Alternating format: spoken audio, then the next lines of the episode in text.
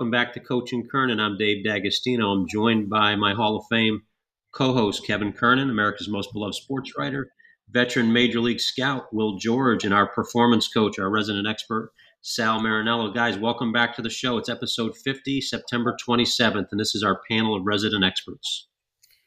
Great guys here. Good morning. Yeah, so we always start our show with the resident experts, kind of throwing it at Kevin here. And uh, what's caught your eye this week? Kevin had two, another couple great stories as usual. Um, I know it gets old saying that, but I, we love reading them. I know our audience does as well. Um, what's caught your eye out there in the baseball world? Yeah, I, I wrote one, you know, about Judge Maris and Ruth and the connections there, and it got well received because I just look at it differently than most writers. But one thing that caught my eye was Barry Bonds' interview on the KAY-Rod show you know, and people got a chance to see why I always enjoyed talking to Barry Bonds about hitting. Him and Tony Gwynn were close friends. They would love to talk hitting, and um, and I would do pieces. I think I told you the story, the long story. I'm not going to say it again about me. Finally, after three days, finally nailing down Bonds and what I had to do to get him to talk to me. But then he gave me 40 minutes. But he made a great point, and I'm going to keep it simple and pass it along. But uh, he talked about being at bat and and he, one thing about Bonds, say what you want about the PEDs and everything else, but he was always calm at the plate. And he said he, he you know, he, he would not often swing at the first pitch, and he would never panic about it because he always felt even if he got behind in the count, he was seeing more pitches and seeing what this pitcher was doing, and maybe he was tipping. If he saw a lot of white, he he knew uh, on the ball he knew a certain pitch was coming if the if the hand was closed, he knew it would be a fat. If there was not a lot of white, he knew it was a fastball. So he was always a thinking man's hitter, but he never panicked. And I think we need to get that to the young hitters again about you know controlling the at bat. And I'm sure from a pitching standpoint, Will can address this: controlling the pitcher, controlling the at bat, but never panic. Control the at bat. Realize you got three strikes and at some point you're going to get the pitch you want to hit. So, uh, you know, you stay back and get it done. So I think that was a great piece of advice because he also pointed out that he was trying to figure out the new rules, why they did that with the two infielders, and he he he he really boiled it down into exactly what it is. He said the good hitters are still going to do what they do. Uh, and that means try to drive the ball out, hit the home runs, and they'll hit the ball hard to get past any shifts. You know, he says this was made so the clump of really not great hitters, and he complimented everybody in the major league, so he's not ripping them, but he said the clump of hitters who aren't that good or hitting like 200, their average will go up now because because they will, uh, you know, they have more space to hit the ball in if they're lefty and things like that. So I think uh, anytime you get a chance, I think listening to Barry Bonds is really, really an important uh, thing to do as a hitter. I invite, you know, I would say everybody go out and find that interview, and um, I'll turn it over to Sal and Will, maybe about uh, one or two tips that they might give to the young, young, young people. Yeah, I mean, just to follow up on that, you know, there's old saying in uh, pitching and hitting, uh, never rush to do what you're doing. You mm-hmm. know, when you rush to hit, you end up uh, your hands drift, you fly open things happen. You never you never want to panic. You want to let the ball travel and get deep. Uh, from a pitching standpoint, when you rush out of your balance, you end up getting in trouble. Your hands are late, and you make a lot of mistakes. Um, you know, I think that patience comes with hard work and success and learning yourself so that you don't have to cheat to hit. You don't have to excuse me, overthrow to pitch. Um, and Barry Bonds understands that, and the great players in the game understand that as well. You know, there's a um, uh, a, a, saying or a phrase that coaches that I know use a lot, and you know, under pressure, people revert to their training. So, you know, and you guys could tell me if you think this relates to hitting, but if because it, it's something I ask you guys all the time. Everybody's always swinging for the fences. So when the situation calls for you to go the other way or just get the bat on the ball, and uh, you can't because you're trying to hit a home run when all you need to do is move the runner over. If all you've done in your training is try to hit the home run or try to drive the ball or pull the ball. When the situation requires you to do something different, you, are not going to be able to do it. And those technique flaws that Will just brought up in pitching, I would say, come from that baseline of fundamental work and that you're not maybe working as well as you should be.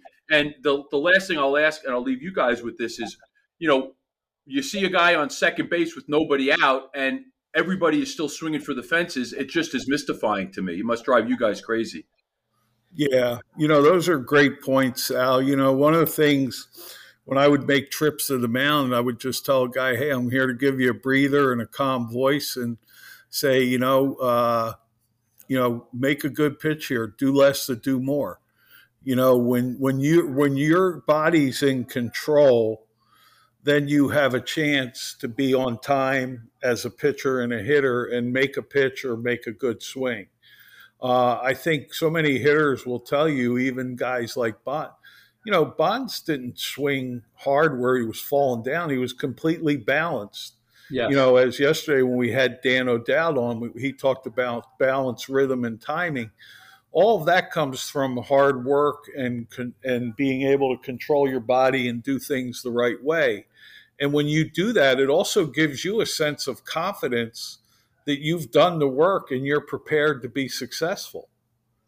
And eh, you know, there are no shortcuts in this game. And too many people are taking shortcuts. I think we can go back to an earlier interview we had way, way back in the beginning with Dave Churgeon. He gave us a phrase called respect the rep. And for the young oh, audience yeah. out there, you know, a lot of what we're, we, we saw Barry Bonds and, and I, A-Rod had some great points as well on the, on the show where if you take low impact, we call it low impact reps where they're meaningful swings. Um, and I'm sure Barry Bonds, A Rod, all these guys that are hitting well aren't going in there working 100% on mechanics. They're working on the mental part of the game as well with hitting. Is it a 2 0 count where you're looking for something out in front of the strike zone? An 0 2 count where you may be looking to get a little deeper? Um, I think a message to the kids too take meaningful repetitions in the cage if you're hitting, uh, working on situational uh, batting rather than just swinging to swing. So when you get you take those low impact reps, you're prepared for those high impact situations. Well, that's why uh, when we're talking to Daniel, that that's why the uh, you know WIN Reality is a good tool because uh, you know we used to take those low impact reps all the time, but this generation doesn't. So if you're doing if you're doing the WIN Reality uh, thing and taking swings, you, you're really kind of learning your swing and filling out your swing. And the other thing that Bond said, uh, it, it, it it, it goes with what Will just said, but Bonds was an incredible worker. And and A Rod talked about how when he wanted to come back and he was struggling from his suspension, you know, he worked with Bonds, but he, he had to talk Bonds into working with him. And when did they work? And I know this for a fact because I used to go down with A Rod to Miami before the season and watch him work out. They were work out at five thirty in the morning out in San Francisco uh, when uh, you know to kind of get get it together. So you can always find time to work. This, you know, we are an excuse laden society. Um, you guys that coach hear it all the time. Stop with the excuses. Go to work. Find time. Um, get off the, you know, get off the um, video games for a while. Get off TikTok. You know, TikTok. Uh, you know, I find it so ironic that I was watching a game the other day, and the game was brought to you by TikTok uh, MLB game. I think it was one of the. It might be a Yankee game even. Yeah, yeah, and uh, you know, baseball is so dumb that they they uh, you know they have people sponsoring them that are taking fans away from them. That, that basically, in my mind, TikTok takes away your uh, your attention span, and and that's one of the reasons why people can't handle baseball. And also, just another point on baseball being so dumb. Uh, they have the greatest home run chase probably I would say this is as big as, if not bigger than, it's as big as 61. And now 61, you can make the argument only, you know, whatever it was, 28,000 fans were there for Maris, but everybody, I was, I was alive then. Everybody talked about it. And a lot of reasons, you know, and the fans were also watching on TV, listening on radio. Here we have Aaron Judge the other night, a chance to do his record and, and you know it's on uh, it's on a streaming another streaming service. I know you didn't have to pay for it. I don't want to hear that, but it was just for people who love the game. It's just like they're gouging me again. Now, instead of celebrating Judge and making that like a uh, a moment everybody can see, you had to jump. You know, you had to jump through hoops to see it. So, the people who run baseball, uh, I just can't believe how dumb they are, and they get dumber every day. Yeah, you know, uh, those are great points. You know, TikTok's cheap entertainment. You know, and they're letting them sponsor them, but uh, you know, going back to another thing that Bonds mentioned and you mentioned, Kevin, hitters uh, back when he played and when I played and for hundreds of years watched the game. They didn't sit oh, yeah. on the bench with an iPad in their hand. Well, and Judge watches the game. He he does the best of both worlds. He uses yeah. the iPad, but him and Rizzo, they're always. If you yeah. watch the Yankee oh, bench, no, no. I mean, you know, there's there's still guys that do it, but there's a lot of guys that don't. Oh yeah. One of the things that that, that he mentioned about uh, I mean, it was amazing. I worked with Bobby Tolan uh, as his pitching coach one year when he managed in the Orioles system. You know, he was a great, you know, major league hitter, played with the big red machine guys. Um, his ability to find pitchers that tip pitches, guys who were, you know, stealing pitches, you know, hey, you know, when he does this, it's a curveball. When he does this, it's a fastball, was unbelievable. Well, and as a youth player, well, you can do that in any tournament. Yeah. You can walk to any field, maybe see the team you're playing next or whatever, and just sell or watch. Just watch. I'm always amazed when I uh, and I again last month I was up in Cooperstown at the All Star Village. These kids don't watch the game at all. The coaches, half the coaches don't watch the game. You know, I'm, I'm, I'm, you know, I'm hundred feet away from the field, and I see things that would make me get an easy base hit, would make me get an easy run, would know who to run on, what to do. Watch the game. I know it sounds so silly. No, I mean, I I coached when my son was playing, and I would go tell the other team, "Your catcher's legs are wide open. I know every pitch that's coming. I tell him to close his legs." um, I, you know, I mean, I didn't want our kids to, to to have that advantage, and I wanted that to be a learning lesson for the catcher.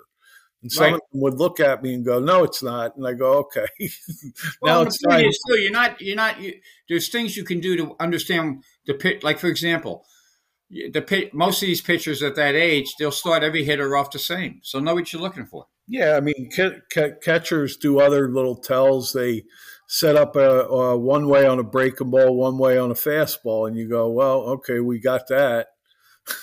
you, you know, I mean, there's a you know, there's a lot of things when you watch the game. Yeah, and, I, I, got a question too before we move on to another subject, but uh, you know, I always find it curious with Sal lifestyle because you know he's who he is, and and congrats on his new show. But uh, Sal, right before the show, you had to leave to get your shake. What what exactly is your shake, and what what, what do you have in it? Uh, so I use a bunch of different ones depending on what my situation is, or just to rotate. I use some uh, some pre-made shakes that have the minimum amount of, of garbage in them. You know, low sugar. Um, you know, the the problem with low sugar shakes, Kevin, or anything that's low sugar, sugar free, is they use an artificial flavor. So some of them are just not palatable. But I use uh, this Premier Protein. Uh, I'm a I'm a big pumpkin fan, so they have a limited edition pumpkin mm-hmm. spice. Uh, it's premier protein. It's 30 grams of protein, only one gram of sugar, and it's got a pretty good um, uh, mineral, vitamin, and mineral uh, comp- uh, composition.